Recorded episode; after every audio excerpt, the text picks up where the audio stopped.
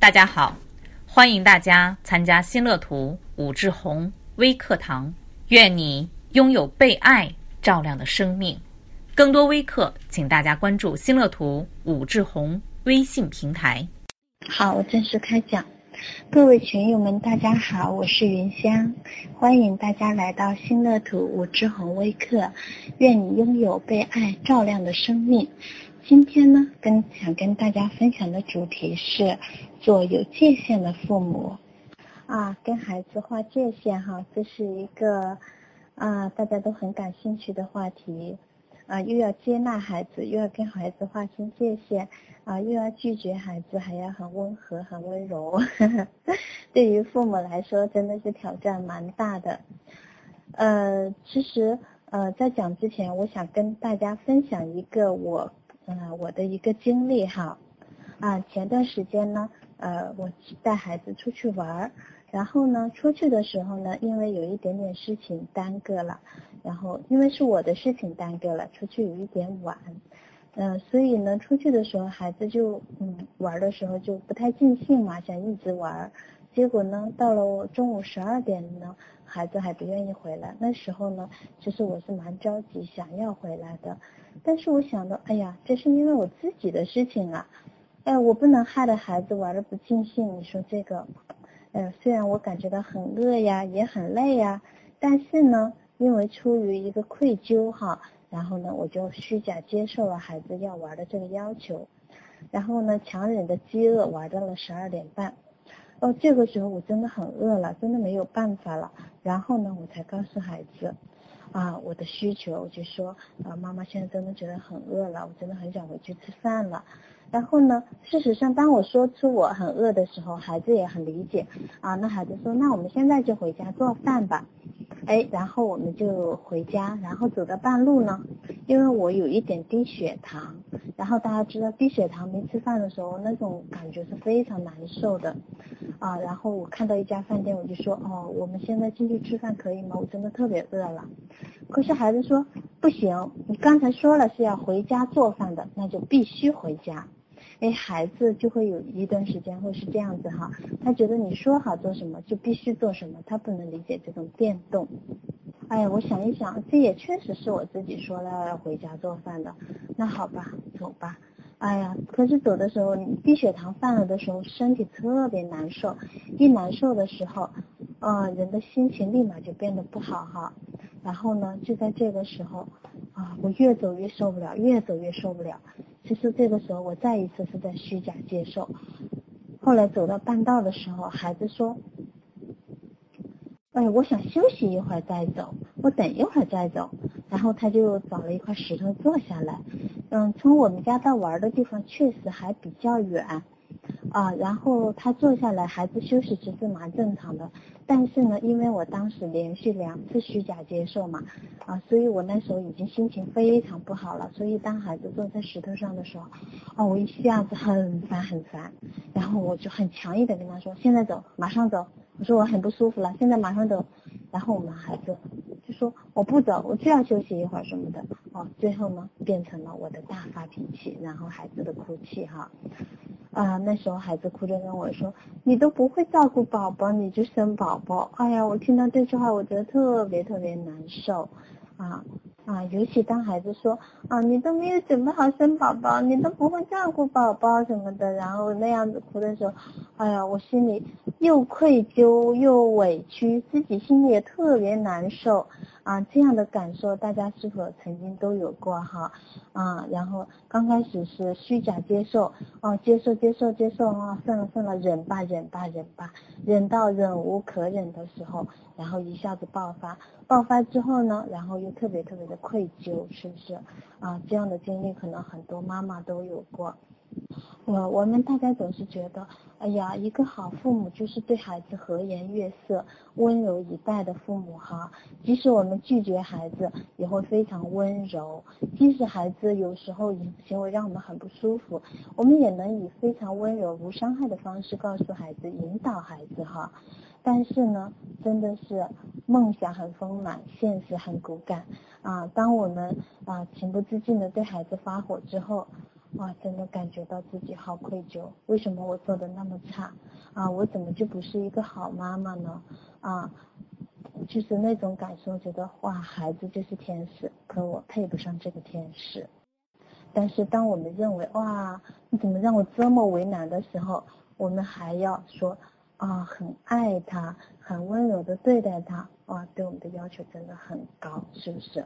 啊，即使我修行到现在，有时候还会出现这样的感受哈，有时候还是会嗯出现一些哦虚假接受，接受完了之后忍不了了，然后就开始爆发哈，有时候还是会，嗯，在 PET 当中啊，托马斯戈登博士就曾经说过，父母是人不是神哈。啊，事实上呢，我们是不可能总是接受孩子的所有行为的，也不可能总是和颜悦色的对待孩子哈。尤其是当孩子呢，啊，行为影响到我们的时候，让我们不舒服的时候，啊，这个时候如何做，其实特别特别重要。我们常常说，爱孩子就始于孩子让我们为难的那一刻。可是当孩子为难我们的时候，当我们认为他这个时候很为难我们，事实上孩子不是真的要为难我们。所以现实生活中，我们经常会看到有一些妈妈呢，面对不接纳孩子的行为，选择做忍者神龟，哈，一直忍啊忍啊忍啊忍啊。啊，有一些妈妈呢，可能很容易就爆发了；还有一些呢，在两者之间犹豫不定，哈，啊，一会儿呢忍忍忍忍无可忍，然后火山爆发，哈，嗯。大部分都是我们这样的，就是啊忍，先是稍微忍一下，忍无可忍，然后火山爆发。啊，那为什么会这样子呢？父母要怎么样做才可以避免这样子啊，在这种虎妈和羊妈之间徘徊呢？其实我们需要做的是看见真实的自己。啊，父母无需完美，但是一定要真实。啊，你只有真实的表达自己的感受和需求，也真实的看见孩子的感受和需求，你才能真正的连接孩子，也连接自己哈，才不会在这样的啊虎妈和羊妈之间游移不定哈。在我看来呢，真实的父母最重要的就是看见自己的感受，看见自己的需求，并且勇于承认自己的感受。哦，意识到我这个时候就是接受孩子的，那个时候就是不接受孩子。你要敢于承认这一点，而不是说哦，我头脑当中总是分析，嗯，这个事情我应该这么做啊，那个事情我不应该这么做啊。哎，这样子我应该做一个好妈妈呀，一个好妈妈应该怎么怎么做啊？如果我们在头脑当中呢，给自己加很多这样的条条框框，觉得哦，我如果要做一个好妈妈，我就应该怎么怎么做啊？某一本书上怎么怎么说，我就应该怎么做。如果我们有这么这么多的条条框框的话，那你就很难做到一个真实的父母，你就很难去去看见真正的自己当时是怎么想的。讲到这里呢，我就想跟大家介绍一下啊 PET 的啊行为窗口。啊 PET 的行为窗口呢，就是教会我们如何做真实的自己，然后呢，教会我们看一下啊什么时候啊孩子处于什么样的情况，我们处于什么样的情况，我们可以用什么样的方法帮助这个孩子。啊这个表格就是教会我们如何成为一个真正真实的自己的表格。啊，首先讲讲行为窗口哈，嗯，常常呢会有父母问我，哎呀，我的孩子这样怎么办呀？我的孩子那样怎么办呀？哎呀，老师啊，我的孩子不好好吃饭，你说怎么办呀？哎呀，我的孩子经常哭闹怎么办呀？我的孩子经常很粘人怎么办呀？啊，等等等等，我会经常遇到很多很多这样的问题哈。哎，我常常会说，哦，这类问题我还真给不了答案呢。这个答案不光我给不了，所有的专家都不可能给出真正有帮助的答案。为什么呀？我们大家可以在心里想一想，哦，你怎么回答这个问题呢？孩子不好好吃饭怎么办？哦，什么叫不好好吃饭？是吃饭吃到一半就跑下去了叫不好好吃饭，还是吃饭撒在桌子上叫不好好吃饭？还是光吃零食不吃饭就不好好吃饭，对不对？啊，然后再比如说，哎，你说我的孩子经常哭闹，那他是被人抢了玩具哭闹，还是跟人打架哭闹，还是他只要被人拒绝就哭闹，还是他有事没事就哭闹，还是他一上幼儿园就哭闹？总不可能说这个孩子一天到晚都在哭，对不对？所以你说怎么回答这个问题呢？这个问题太大了，每个人界定都不一样啊。所以托马斯戈登博士就教会我们啊，看事情先从行为看起。哎，你先看看这个孩子的行为是什么。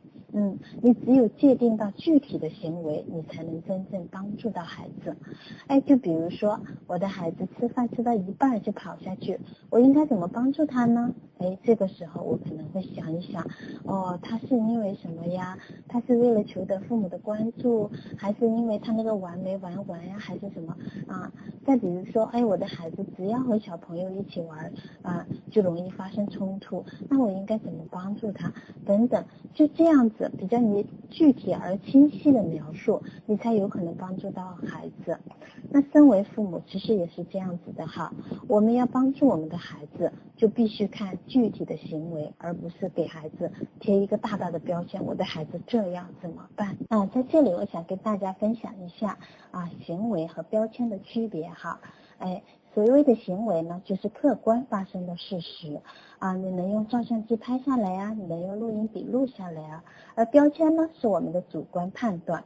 哎，就比如说啊，这个孩子啊，不把小汽车给别人玩，他的行为是什么？哦，行为是不把小汽车给别人玩。那标签呢？标签是什么呢？标签我们可能会说这个孩子不懂得分享，对不对？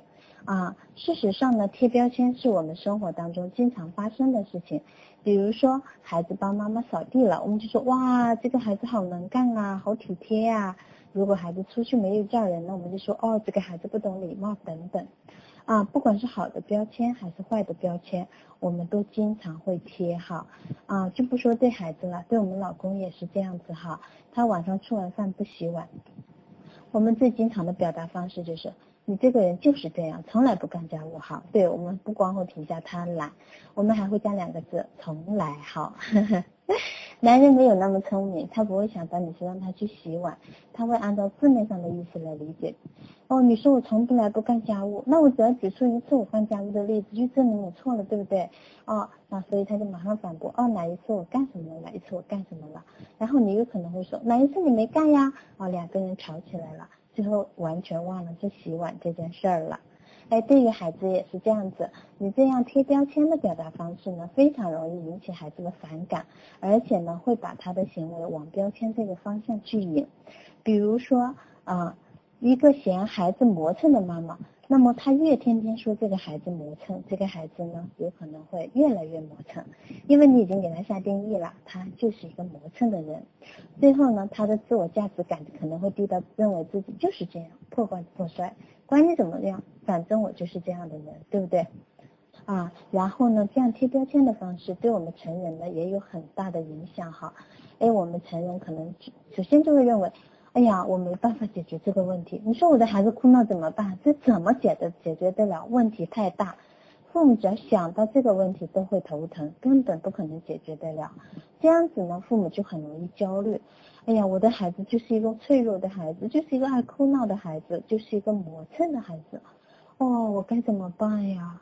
哦，因为很焦虑，因为无能为力，这个父母就更有可能责备这个孩子哈。啊，所以越想要解决问这个问题呢，越导致于恶性循环哈。啊，所以呢，我们。